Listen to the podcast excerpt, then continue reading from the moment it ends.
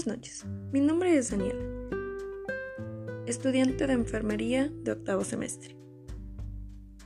Nos enviaron a nuestro podcast una pregunta que es de suma importancia conocer las razones. Y dice, ¿cómo influye la percepción en nuestra toma de decisiones? Pues muy bien, vamos a comenzar explicando paso a paso. La toma de decisiones es fundamental en el quehacer de la alta dirección. Esto quiere decir que van a influir varios factores, entre ellos la percepción, tomando un papel de pilar y suponiendo aspectos de base, como es la experiencia, las intuiciones, pensamientos, filtros mentales, creencias, expectativas, necesidades, selecciones, deseos, cultura y la sociedad.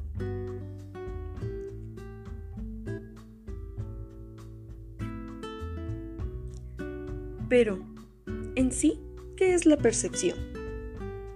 Es conocido como el proceso por el cual todos los seres humanos tienen la capacidad de organizar, interpretar impresiones de los sentidos. ¿De qué sentidos? El tacto, la vista, el olfato, el gusto y el oído. Con un objetivo de, de designar un significado a cada uno de estos. Esto según Robbins en 2009 para poder llevar a cabo una decisión, necesitamos un estímulo en cualquiera de los sentidos antes mencionados. El cerebro procesará toda la información recabada por estos y a partir del proceso cognitivo se va a ejecutar una decisión. Pero, dentro de toda la percepción, también veremos que hay factores como es la percepción selectiva, el efecto de halo y el efecto de contraste.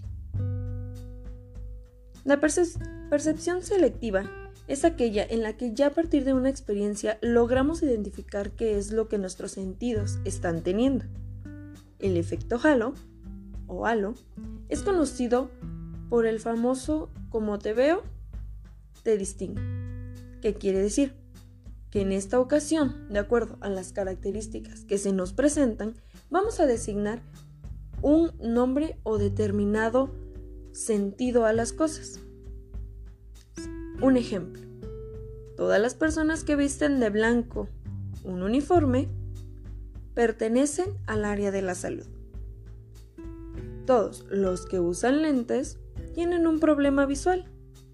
O bien, todos los que suelen ser de color o de raza negra son distinguidos por ser de África. El efecto de contraste es aquel que nos permite o nos da la distorsión. Expliquemos a continuación. El efecto de contraste va a ser que se vea diferenciado o tenga cierto movimiento una experiencia previa que nosotros teníamos y la distingamos de otro o de otra manera. Esto debido a que se ve involucrado los filtros mentales, que van a permitir que ciertas cosas pasen o, por la semejanza de las características, se confunda con otra. Estos a su vez pueden hacer la toma de decisión un error por tres factores fundamentales. El exceso de confianza, el factor retrospectivo y los riesgos. El exceso de confianza es presentado cuando nosotros estamos seguros de que es así, por una simple visión que nosotros tuvimos.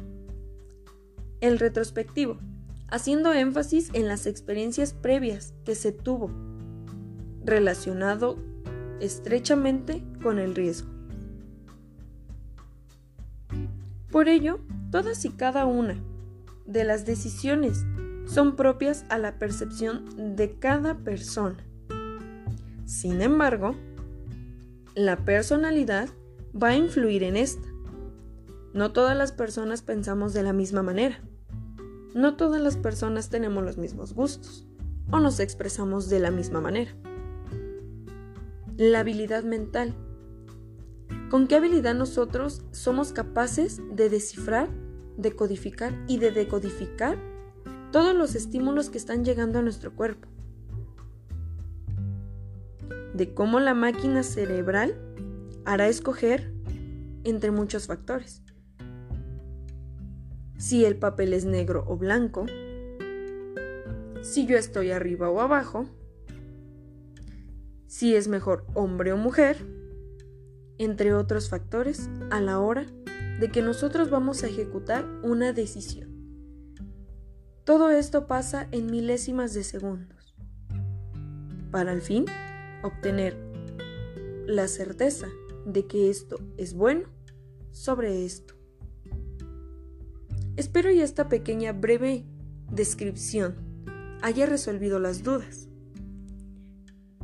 Te agradezco mucho por haberme escuchado. Buenas noches.